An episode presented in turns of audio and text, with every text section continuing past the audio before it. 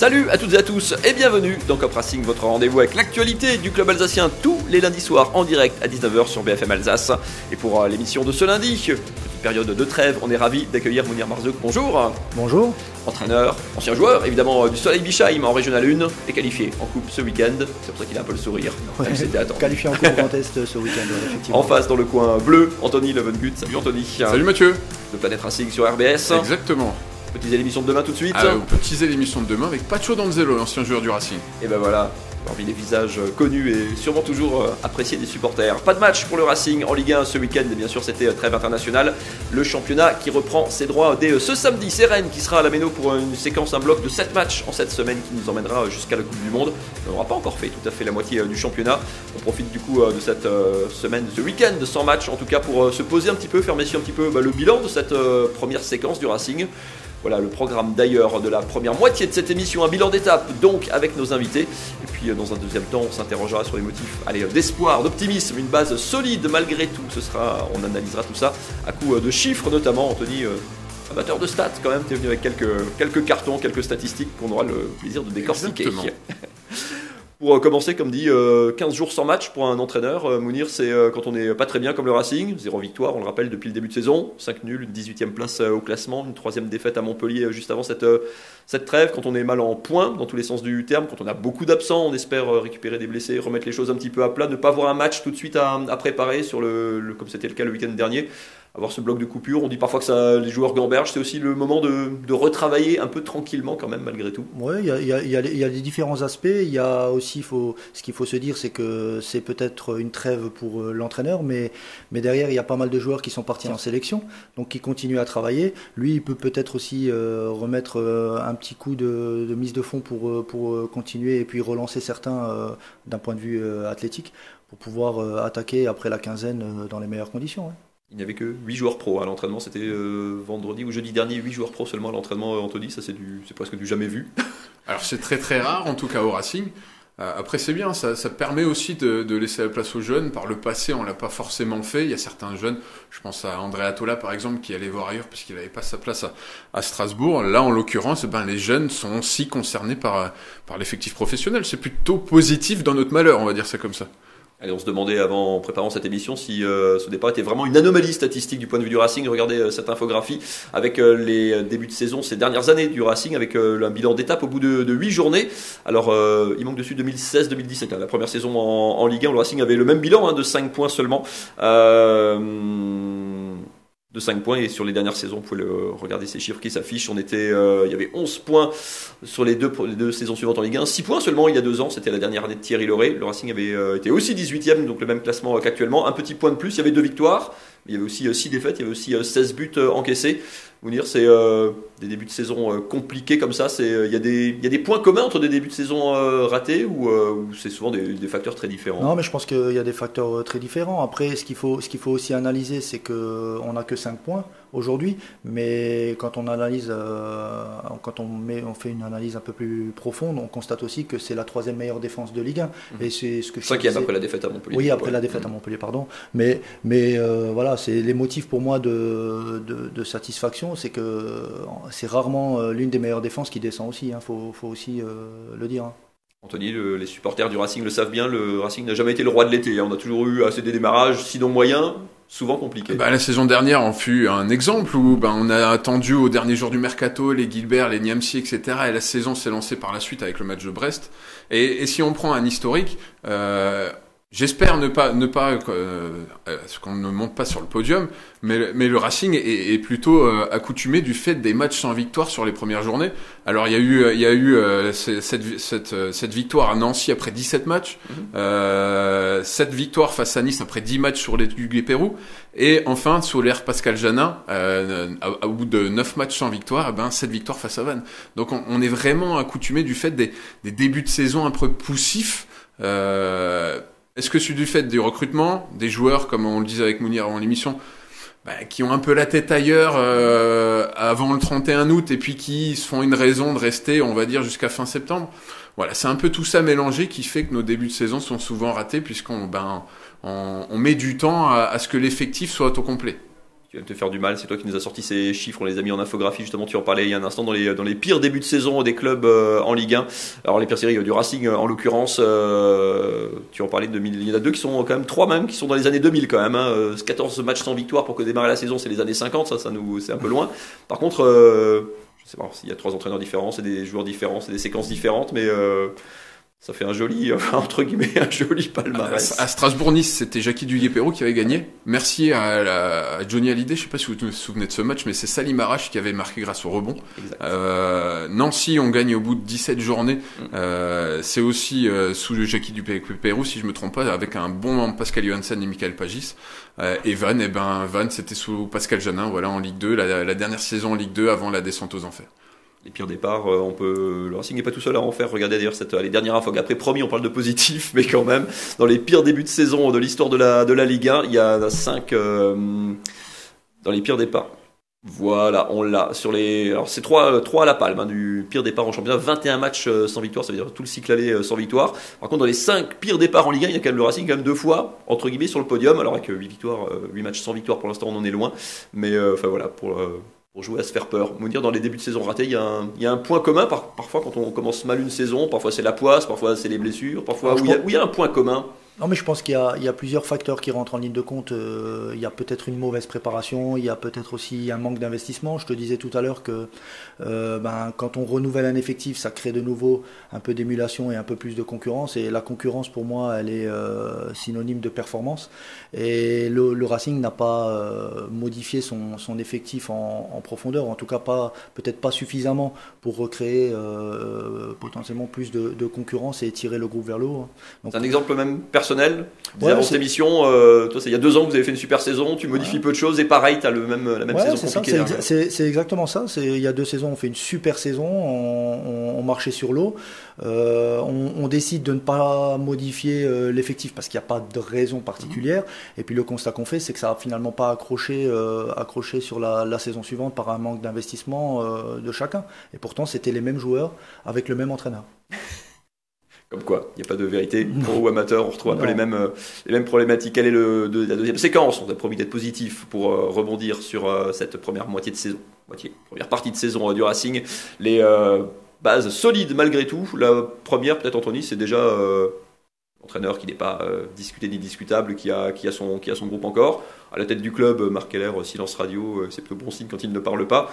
Le public aussi qui, euh, bah, pour l'instant, continue derrière l'équipe. Il y a de tout ça, c'est il y a un climat quand même relativement serein du côté de la Méno. Je pense qu'en tant que supporter, on se rend compte de la chance qu'on a d'avoir Julien Stéphan au final.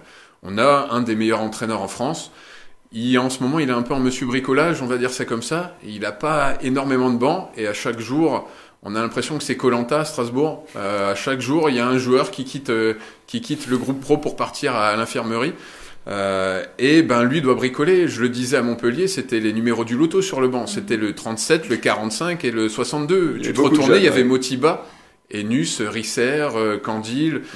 C'est compliqué pour un entraîneur de se dire, bah voilà, je suis mené à 0, j'ai mon 11 et, et j'ai mon 11. Voilà, et je peux, si jamais euh, on, a un événement négatif qui arrive, eh ben pour booster un peu ou, perturber l'équipe en face, eh ben, j'ai pas de solution.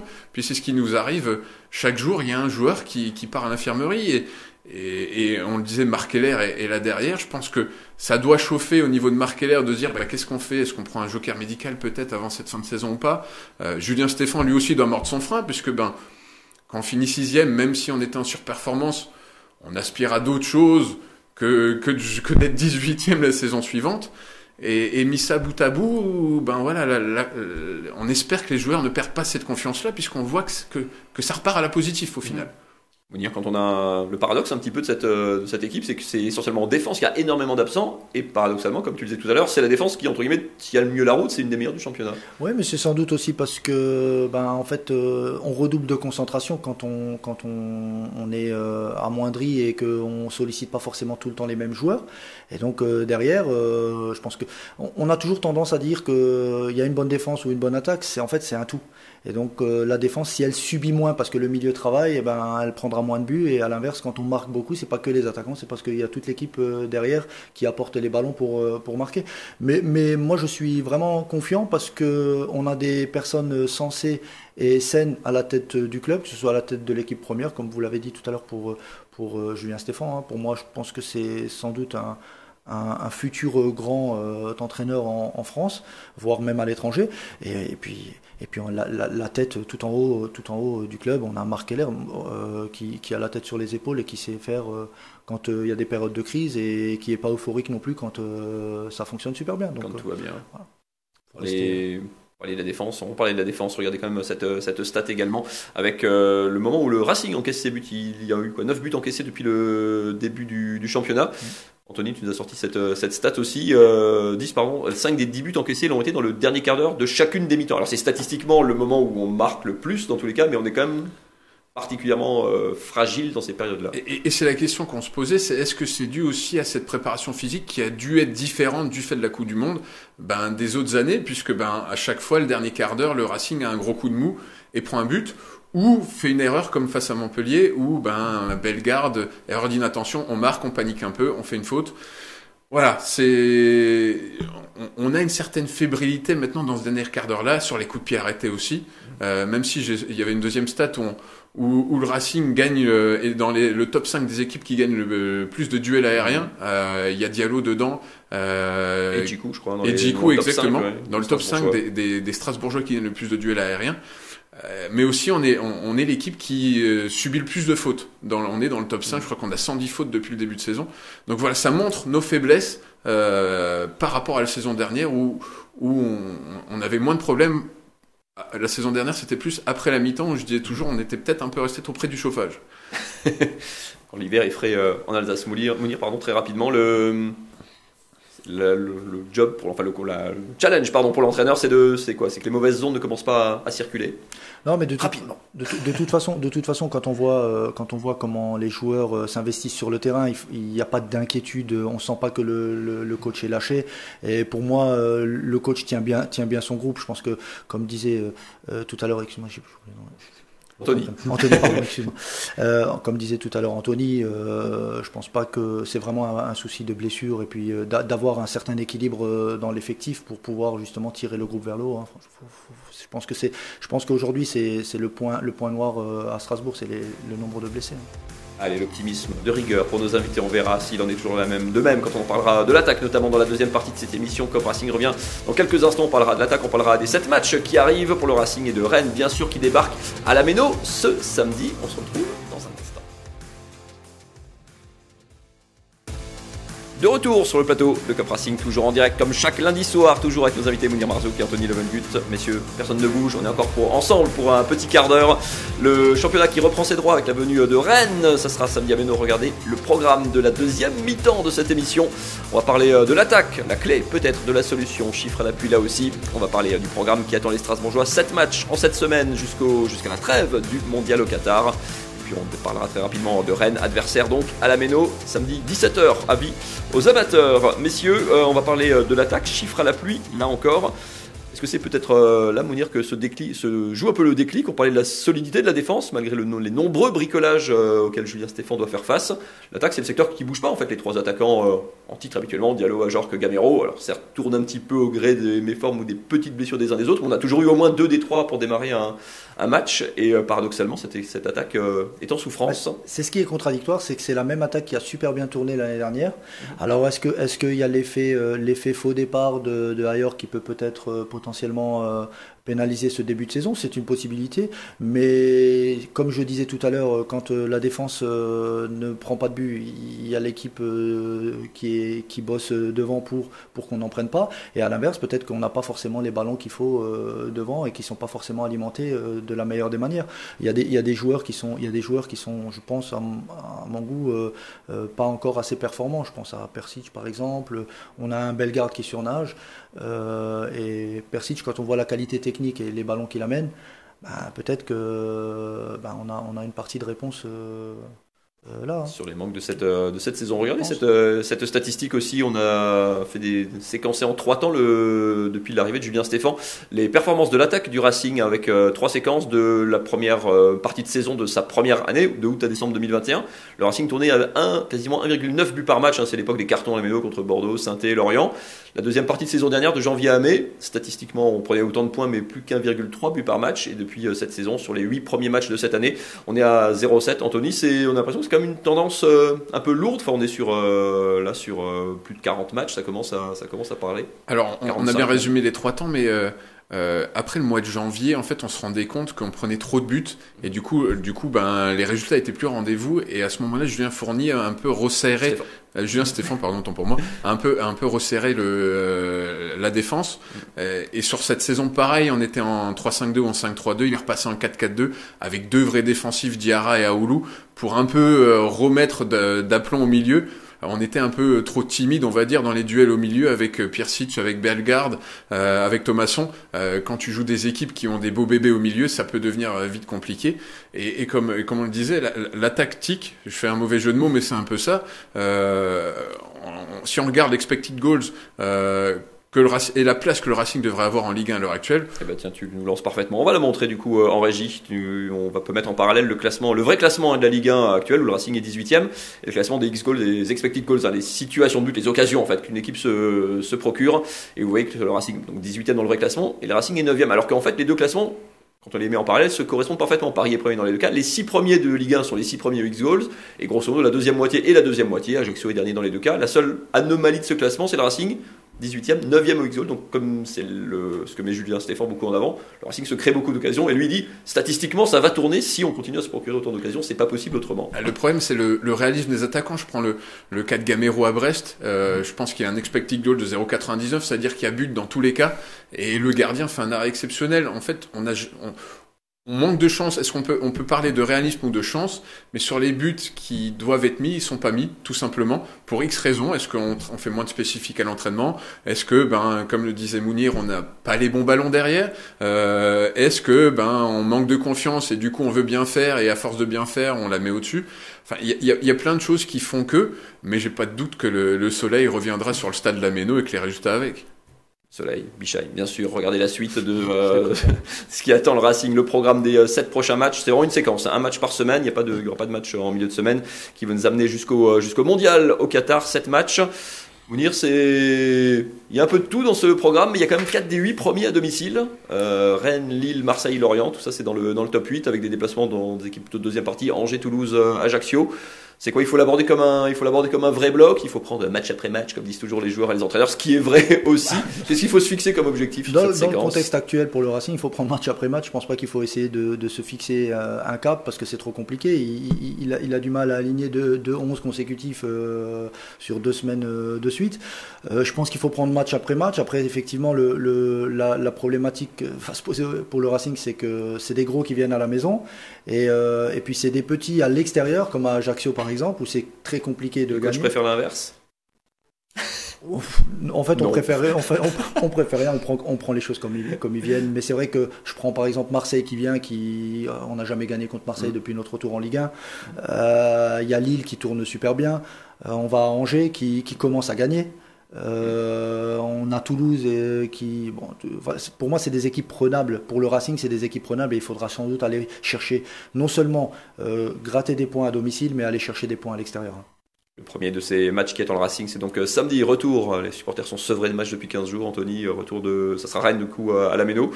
Pour lancer cette, euh, deuxième séquence, c'est pas, c'est pas un gros cadeau. Rennes qui tourne pas mal, hein, qui, qui a cartonné au CER, qui vient de chercher un point à Marseille, qui a fait un nul en Coupe d'Europe contre le Fener. C'est c'est pas forcément la meilleure équipe pour se relancer, sachant qu'il y aura certainement encore des absents. Alors c'est pas forcément la meilleure équipe, mais si on prend les 3-4 dernières saisons, Rennes nous a toujours réussi à la Méno. Euh, la saison dernière, pour moi, c'est le plus beau match à la Méno face au Racing. Mm. On gagne 2-1, une première mi-temps où on est complètement, euh, complètement euh, acculé sur le but de Malcès et une deuxième mi-temps d'un niveau exceptionnel. Et par le passé, ben, à chaque fois que le Racing a joué Rennes, alors ça sera pas le cas de figure, on, on, on fera pas virer Genesio, mais le Racing a viré l'entraîneur. On a viré Lamouchi, on a viré Gourcuff euh, sur les quatre dernières saisons. Donc, euh, allez, j'ai bon espoir. Euh, Rennes nous réussit bien. J'ai bon espoir que, que les résultats soient au rendez-vous. dire qu'est-ce qui te rend optimiste sur, ces, sur ce genre de match, sachant qu'il y aura, comme dit, encore des blessés. Hein. Thomasson, Jorque, pour l'instant incertain. Euh, Motiba, c'est déjà forfait y a quelques joueurs qui devraient rentrer, mais, euh, c'est compliqué. Anthony, je pense que déjà Rennes nous réussit bien, euh, nous a bien réussi par le passé. Après, euh, malgré, malgré les blessures, il commence quand même à essayer de trouver une ossature à peu près stable, et ça s'est vu, ça s'est vu rien que dans l'intensité sur les deux derniers matchs. Moi, j'ai trouvé que le Racing des, deux dernières semaines n'a plus rien à voir avec le Racing du, du, premier, du fin, début août, pardon. Mhm. donc, donc, je pense qu'il trouve aussi une stabilité parce que les, les joueurs enchaînent les matchs, et donc c'est de bon augure pour la suite.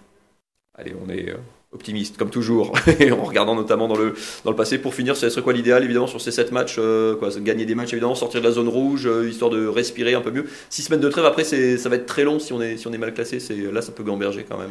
Ouais, après, après, ce qu'il faut dire, c'est que d'un point de vue comptable, on n'est pas très loin. Hein. On n'est pas très loin. Il n'y a pas beaucoup, il y a pas beaucoup de, points d'écart. Il ne faudrait pas que ça s'accumule parce qu'après, sur un aspect psychologique, ça, ça, devient tout de suite un peu plus compliqué parce qu'on est, on doit, on doit aller euh, jouer les matchs avec le couteau entre les dents. Euh, là, aujourd'hui, euh, je pense qu'il faut, il faut limiter, limiter la casse contre les gros et puis aller essayer de faire des perfs sur les équipes un peu plus abordables. Je pense Angers, Toulouse, Ajaccio, ce, type d'équipe-là. Hein. Anthony, d'un mot, ce, ce, bloc, il te, ce bloc de match, il t'inquiète, t'es confiance et... Alors, autant la saison dernière, on, avait l'impression qu'on pouvait battre tout le monde. Autant cette saison, on se pose la question qui on va réussir à battre, ce qui est pas, ce qui est pas tout à fait la même chose. En tout cas, dans, dans, dans les performances actuelles, on disait Ajaccio est l'équipe la plus prenable. On joue là-bas. Là-bas, on sait qu'historiquement, jouer en Corse, c'est pas facile. On éteint la lumière dans les vestiaires et on donne des coups euh, dans l'entrée des joueurs. À l'ancienne. À l'ancienne. Euh, il y, a peut-être ce couple en, euh, Ajaccio avec Lorient juste avant la trêve qui permet que, et il y a peut-être Angers aussi à aller gagner là-bas, et j'espère euh, Rennes. Euh, comme dit et comme disait Mounir, je pense verra là-dedans ce qu'on peut, voilà, ce peut et, avoir 15 points avant la trêve, ça serait plutôt pas, mal. Allez, ça serait l'objectif. On ne parle pas que de football dans Cup Racing. Regardez, on va parler du sport alsacien en général. Allez, dans l'actualité de ce week-end, il y avait notamment la reprise pour les gars de la SIG, le troisième match pour les handballeurs de Célesta et puis des nouvelles de Sébastien Loeb. C'est dans le multisport de ce lundi soir. La saison démarre mal pour la SIG. Les Strasbourgeois se sont inclinés contre Pau Orthez lors de la première journée de championnat. Une défaite 83-80 sur le parquet de l'élan béarnais. Malgré les 18 points de Marcus Keane et les 19 unités de Matt Mitchell, les Alsaciens, qui ont compté jusqu'à 14 points d'avance en début de rencontre, n'ont pas réussi à rester devant au score. La faute à un deuxième carton raté et un collectif adverse bien rodé, avec 4 joueurs avec 15 points ou plus. La SIG aura l'occasion de rebondir dès demain à Dijon pour la deuxième journée de Betclic Elite.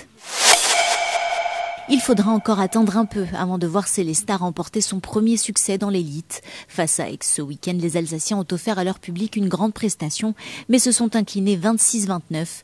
L'expérience d'un joueur comme Acambray faisant la différence dans le Money Time, mais il leur a manqué un peu de justesse aux Célestadiens, notamment sur les tirs de loin pour espérer l'emporter. Lanterne rouge de la Likimoli Star League, les Violets n'ont toujours pas remporté un match après trois journées de championnat. Les joueurs de Laurent Busselier devront élever encore un peu leur niveau de jeu lors de la prochaine journée en déplacement à Ivry. Sébastien Loeb et Christina Gutiérrez ont remporté dimanche leur deuxième victoire en extrême E cette saison à Antofagasta au Chili. Une course de voiture 100% électrique. Le pilote alsacien et la pilote espagnole ont franchi la ligne en deuxième position derrière Tanner Foust et Emma Gilmore. Mais ces derniers ont reçu deux pénalités et ont finalement été rétrogradés à la cinquième place. Un succès qui permet au duo du team X44 de se maintenir mathématiquement dans la course au titre avant la finale en Uruguay fin novembre. Voilà pour une partie de l'actu alsacienne, sportive alsacienne de ce week-end. Mounir, il nous reste allez, une bonne minute avant de rendre l'antenne. Des nouvelles du Soleil Bischheim, qualifié en coupe ce week-end Qualifié en coupe ce week-end avec un match de championnat euh, dans les mêmes horaires que le Racing euh, samedi. On joue à 17h. Euh, Ça, c'est un vrai problème quand même. Ouais, c'est un problème parce qu'on essaie d'attirer un peu de monde et puis ben, face au Racing, ben, il n'y a pas il n'y a pas de débat, donc c'est un peu compliqué. On essaye d'ajuster un peu parfois les horaires pour avoir un peu plus de monde, mais c'est vrai que c'est compliqué. Après, euh, on joue Gaispo, on fait un bon début de saison. On est, on est, je pense, euh, là, on a deux matchs qui nous attendent, qui seront sans doute un peu le révélateur de d'une tendance pour savoir si on bataillera plutôt vers le haut ou plutôt vers le ventre mou. Euh, donc de bon augure pour la suite, je dirais, avec un groupe, un groupe réceptif et puis vraiment de l'engouement autour de, l'équipe première. À découvrir côté de Bichheim. Quant rendez-vous demain, 21h-22h, 91.9 FM sur RBS, 397e émission. Allez, merci à tous les deux d'avoir été avec nous ce soir. Il me reste à vous souhaiter une excellente soirée. On se retrouve bien sûr la semaine prochaine. Salut